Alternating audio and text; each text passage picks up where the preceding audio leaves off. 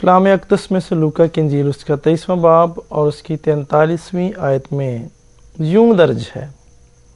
میں تجھ سے سچ کہتا ہوں کہ تو آج ہی میرے ساتھ فردوس میں ہوگا۔ عزیز بھائیو بہنوں خدا یسو مسیح نے یہ بات ان دونوں ڈاکوؤں میں سے جو اس کے ارد گرد مسلوب کیے جا رہے تھے، ایک سے کہی۔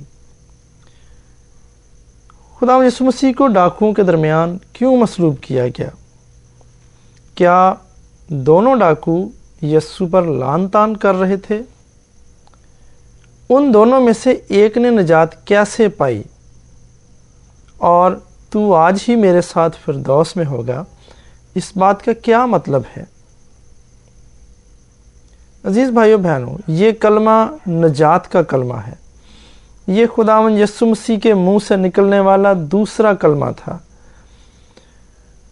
آئیے اس بات پر غور کرتے ہیں کہ خدا یسو مسیح کو دو ڈاکوؤں کے درمیان کیوں سلیب دیا گیا۔ یسو کے اس دنیا میں آنے سے سات سو سال قبل ایک پیشن گوئی کی گئی تھی، جو یسایہ ترپنواں باب اس کی بارہویں آیت میں درج ہے۔ جس میں لکھا ہے کہ وہ خطا کاروں کے درمیان شمار کیا گیا۔ کیا اتنا کافی نہیں تھا کہ یسو اس دنیا میں آیا؟ کیا اتنا کافی نہ تھا کہ اس نے انسانی شکل اختیار کی؟ کیا اتنا کافی نہ تھا کہ اس نے سلیبی موت اختیار کی؟ پھر اس کو دو ڈاکوؤں کے درمیان ہی کیوں مصلوب کیا گیا؟ پہلی وجہ یہ ہے کہ یہ سایہ ترپنواں باب اس کی تیسری آیت میں تیسری آیت میں لکھی ہوئی بات پوری ہو سکے، جس میں لکھا ہے کہ وہ آدمیوں میں حقیر و مردود، مرد غمناک، رنج کا آشنا تھا۔ لوگ اس سے گویا روپوش تھے۔ اس کی تحقیر کی گئی اور ہم نے اس کو، اس کی کوئی قدر نہ جانی۔ یہ بات پوری ہو سکے، اس لیے خدا یسو مسیح کو دو خطا کاروں کے درمیان مسلوب کیا گیا۔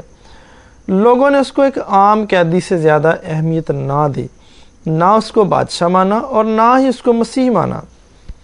دوسری وجہ ڈاکو کی نجات ہے، جو یہ ظاہر کرتی ہے کہ سلیب پر بھی اس کے پاس پوری طاقت ہے، پورا اختیار ہے اور پوری قدرت ہے۔ اس نے ڈاکو کو سلیب پر نجات دی، وہ کمزور نہیں ہوا تھا۔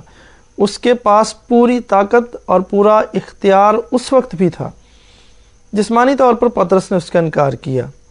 اس کے شاگرد اس کو چھوڑ کر چلے گئے۔ اس کو عدالتوں میں پیش کیا گیا۔ عدالتیں اس پر کوئی وجہ ثابت نہ کر پائیں، پھر بھی اس کو سلیب دیا گیا۔ اس کو کوڑے مارے گئے۔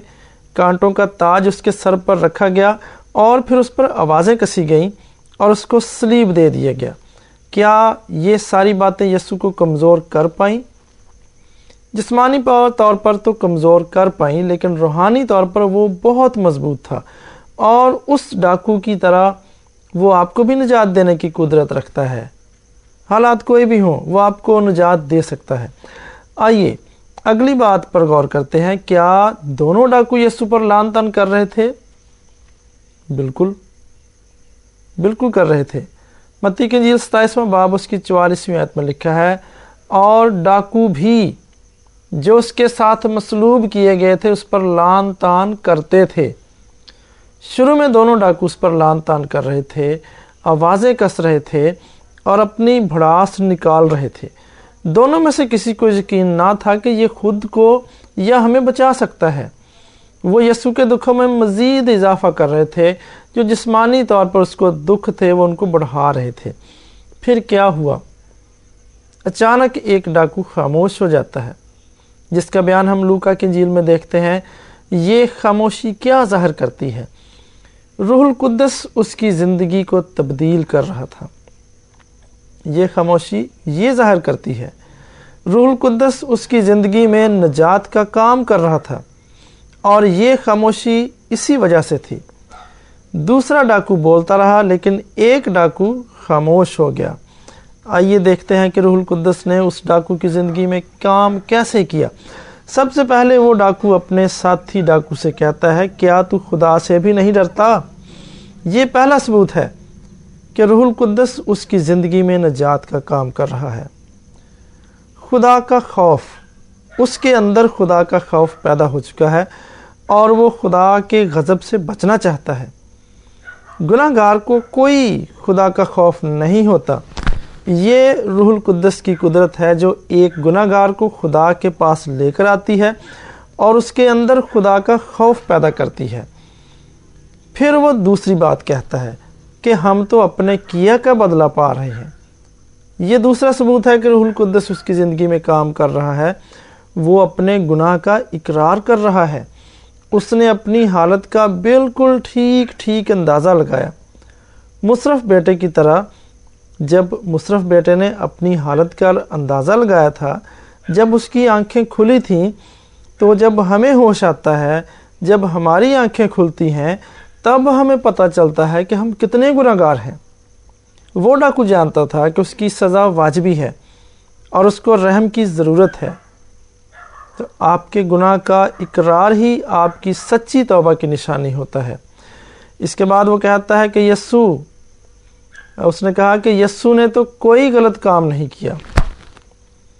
تو ڈاکو اپنے آپ کو یسو کے ساتھ موازنہ کرتا ہے اور اپنے گناہ گار ہونے کے مقابلے میں اس کی راست بازی کو دیکھتا ہے۔ سچی توبہ میں ہمیں، ہمیشہ اپنے آپ سے نظریں ہٹا کر یسو پر نظریں لگا لیتے ہیں۔ اس سے کوئی فرق نہیں پڑتا کہ ہم کتنے گناہ گار ہیں۔ اس سے فرق پڑتا ہے کہ یسو کتنا راست باز ہے۔ پھر ڈاکو اگلی بات کہتا ہے۔ وہ یسو سے کہتا ہے کہ جب تو اپنی بادشاہی میں آئے تو مجھے یاد کرنا۔ یعنی وہ یسو سے معافی مانگ رہا ہے۔ تھوڑی دیر پہلے جب یسو نے باپ سے درخواست کی تھی کہ ان لوگوں کو معاف کرے، تو ڈاکو نے بھی یہ بات سنی تھی۔ ڈاکو کے دل میں کیا آیا ہوگا؟ یہی کہ جب ان سب لوگوں کو معافی مل سکتی ہے، جب ان سب کے لیے فضل کو مہیا کیا گیا ہے، تو میں اس فضل میں شامل کیوں نہیں ہو سکتا؟ عزیز بھائیو بہنوں، یاد رکھیے، جب روح القدس آپ کی زندگی میں نجات کا کام کرتا ہے، تو اس سے پہلے آپ کے دل میں خدا کا خوف آتا ہے۔ پھر وہ آپ کے گناہ کو آپ پر ظاہر کرتا ہے۔ پھر آپ یسو کے پاس آتے ہیں اور معافی کی امید آپ کی زندگی میں جاگ اٹھتی ہے۔ ڈاکو نے یہی نتیجہ نکالا کہ اگر معافی ملنی ہے تو فضل سے ہی ملنی ہے۔ اور اگر ان ان سب لوگوں کے لیے فضل کو مہیا کیا گیا ہے، تو شاید مجھ پر بھی فضل ہو جائے۔ نوٹ کیجیے کہ ڈاکو نے کب نجات پائی۔ جب اس نے اپنی کوشش ترک کر کے اپنی روح کو خدا مسیح کے سپرد کر دیا اور یسو نے اس کی روح کو نجات دی۔ دوسرے ڈاکو کی زندگی کے اندر نہ خدا کا خوف، نہ راست بازی کی تلاش اور نہ خواہش تھی۔ اور نہ ہی یسو مسیح کے پاس آیا اور نہ اپنے گناہوں کی معافی حاصل کرنے کے لیے اس سے درخواست کی۔ ڈاکو اس بات کو سمجھتا تھا کہ یسو کی ایک بادشاہی ہے اور وہ یہ بھی جانتا تھا کہ سلیب پر موت یقینی ہے۔ سو جب اس نے کہا کہ اپنی بادشاہی میں مجھے یاد کرنا، اس کا مطلب ہے کہ ڈاکو کا ایمان تھا کہ یسو مردوں میں جی اٹھے گا۔ اور پیدائش اور بادشاہی کو قائم کرے گا۔ خدا یسو نے جواب میں اس سے کہا، میں تجھ سے سچ کہتا ہوں۔ عزیز بھائیوں، بہنوں، اس کا مطلب ہے کہ جو بات یسو کہنے لگا ہے، اس بات کا یقین کرنا مشکل ہے۔ لیکن سچ یہی ہے کہ تو آج ہی میرے ساتھ فردوس میں ہوگا۔ یعنی جیسے ہی ہم مرتے ہیں، ہم اسی وقت خدا یسو مسیح کے پاس چلے جاتے ہیں۔ کوئی درمیان میں انتظار کرنے والی جگہ نہیں ہے، بلکہ ہم اسی وقت خدا یسو مسیح کے پاس ہوتے ہیں، جیسے ہی ہم اس دنیا سے جاتے ہیں۔ تو ڈاکو کو کیا حق حاصل تھا کہ وہ یسو کے ساتھ بادشاہی میں جائے؟ اور وہ بھی اسی دن۔ اس نے ایسا کیا کیا تھا؟ وہ تو ایسا کچھ بھی کر نہیں سکتا تھا، کیونکہ وہ مرنے کے قریب تھا۔ تو نجات آپ کے راست بازی کے کاموں کے سبب سے نہیں، بلکہ خدا پر ایمان رکھنے کے وسیلے سے اور فضل سے ہے۔ اس نے مستقبل میں بادشاہی میں شمولیت کی درخواست کی تھی اور یسو نے اس کو اسی دن بادشاہی میں جگہ دی۔ ہم بھی اس ڈاکو کی طرح ہیں۔ خدا آج ہمیں بھی بچانا چاہتا ہے۔ وہ ہمیں بھی نجات دینا چاہتا ہے۔ اور اتنی جلدی نجات دینا چاہتا ہے کہ جیسے ہی ہم اس کے پاس آتے ہیں، وہ کہتا ہے، آج ہی۔